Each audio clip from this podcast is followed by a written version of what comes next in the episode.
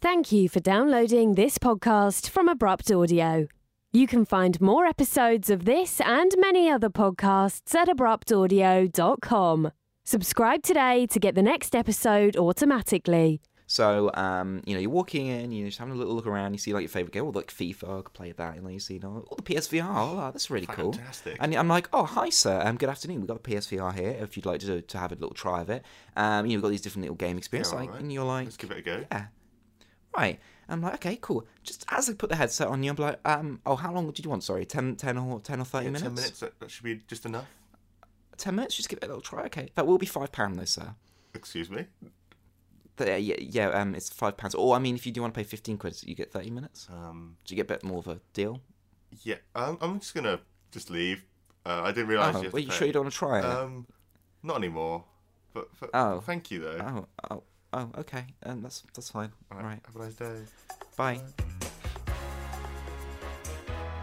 Hello and welcome to Pixel Podcast. And today we're talking about video game related stuff. More importantly, to do with the game retailer in the UK, Game as they're called, and their controversy regarding the PSVR. We'll talk about it after the intro. You're listening to the Pixel Podcast.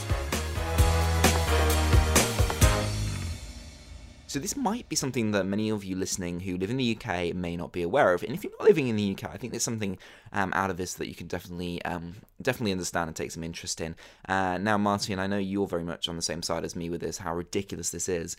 But um, you know, PSVR is um, very close to being released for the public, and many stores are allowing the public to try uh, it before they buy it and see if it's an experience that they generally want. I mean, this is something that you know you see in game stores all the time. You see Xbox Ones, PS4s, you can see the latest games in there. Um, you know, they often have things to trial, don't they, Martin? So, you're absolutely right, Ben. Let's take it back when I came round um, down to your neck of the woods, shall we say, in Wales. And Lee and I, we were uh, playing FIFA on the PS4. Yeah. And we're having a good old time. It was just a good fun in a store, which I've never done before.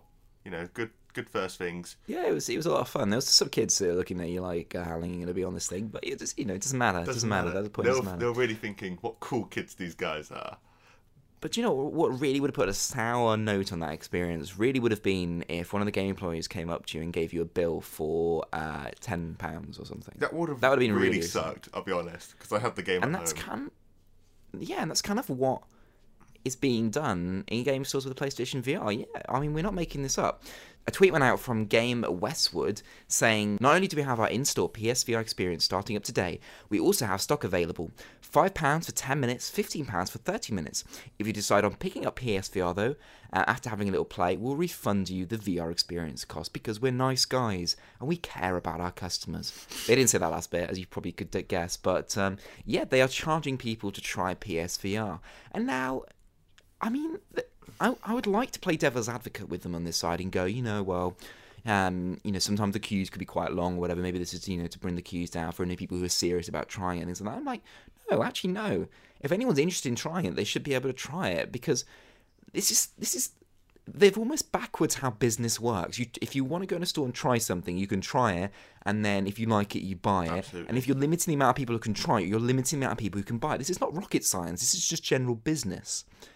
I just, I'm just so, so perplexed about this. Well, you know, I think it's even worse the fact that you know um, what the demographic usually is is usually um, younger children, so like um, early teenagers, and yeah, where are they going to find this money to conjure up um, for ten pound for a few uh, minutes? It seems like because no offense with the VR, I, I understand it is uh, big technology. It's it's coming through rapid, you've got to market to to your audience who don't have a lot of money. You're more aiming it at their parents, and are the parents really going to go?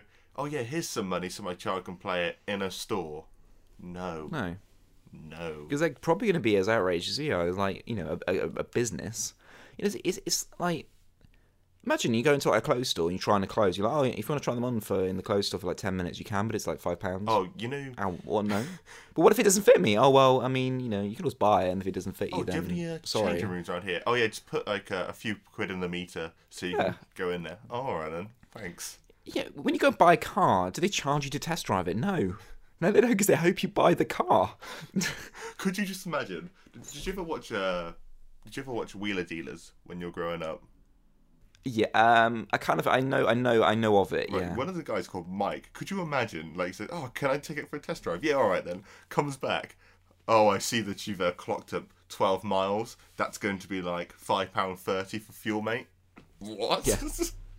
Uh, times are tough. Times are tough. And, you know, talk about times are tough. I mean, Game of all places. I mean, they are the pretty much the only standalone gaming retailer on the high street, and they've they've had some extremely tough times. I mean, at one point, they you know they bought out Game Station and they had all those Game Station stores still open, and they were doing extremely well.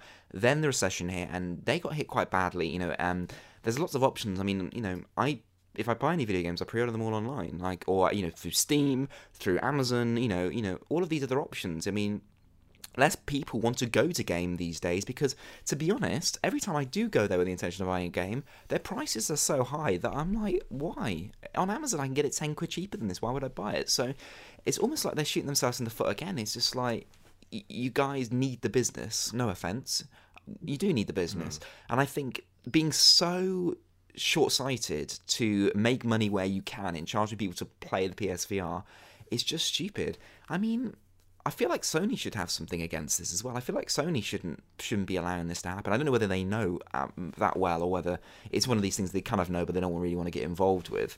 Um, they'd rather just stay quiet about it. But like you know, if I was if I was if I was Sony, let's just say, if I was PlayStation, you know, if I was maybe Sony. if I was if I was in charge of their marketing for the UK, I would be very very much against game charging for them to, to have a go at the PSVR. Very much against. Absolutely. It's like I said, it's bad for business and game. They need all the business they can get. So I think you know to sort of wrap things up a little bit. I think you know it's it's a little bit silly. There have been some angry tweets. Um, on Twitter in response to this when this went out. Um, one of them said, I discourage everyone from supporting this as much as I love game and admire Sony. This is wrong. You should not have to pay to play uh, PSVR.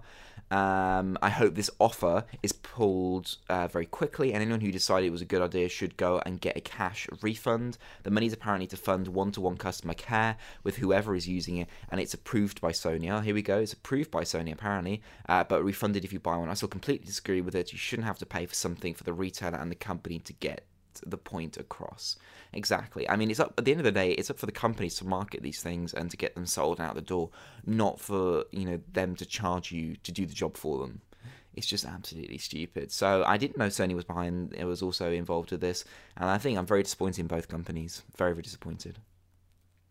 I've been looking at these um, messages in the article. There's someone here says, I work in retail, and in his opinion, he says it's fair enough because you don't want people wasting your time, like just trying it on and just having no intention of buying it. But you, But you never know. you never know. You- you- how do you know that person's what? what sorry, I'll just get my my thoughts together a bit more. There is no such thing really as a time waster unless they they physically don't have the cash to buy it. But anyone I think that will try it, like the older generation, uh, maybe an like an older generation person or a younger kid, if they love it, then they'll be bugging their parents to buy it. If they're the older generation, they may end up buying it for their kids. There's no, I don't think there's any such point as a, as a time waster in this. Anyone could be a potential customer if they enjoy it enough. If Sony had enough enough um, confidence in their product and as good as it is, then people would enjoy it for the thing it is. It's almost like you know, oh well, we're not so confident in this, but you know, at least we'll make some money out of it, regardless of whether they sell or not. You're just like, what? No. It's absolutely ridiculous. I'm. I'm, I'm not going to go on too much about it anymore because um, I'm just gonna, I'm just gonna end up, you know, throwing the computer or something. I don't know. Something will happen. But uh, Sony sorted out, game sorted out. It's just not good enough. We can give it the Pixel Podcast approved look of dissatisfi- dissatisfaction, dissatisfaction. Let us know your thoughts on this. Do you think it's a good idea? Do you agree? Would you pay this amount of money to do it? Have you paid this amount of money? All of this kind of stuff. Let us know. Get in touch at Pixel Podcast on Twitter. And that brings us to another episode close of a Pixel Podcast. Pixel Podcast is brought to you by Abrupt Audio. For more information on this and other podcasts, visit abruptaudio.com. Don't forget you can listen to us on the go on iTunes, Stitcher, or Spotify.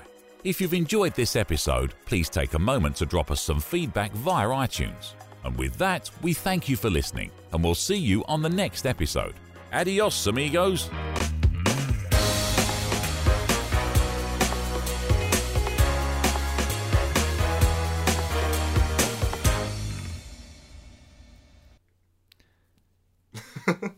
Sorry.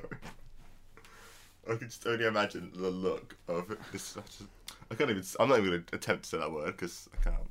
I can only imagine Look your of look. dissatisfaction. Dissatisfa- I don't even know if I'm saying the word right. Anyway,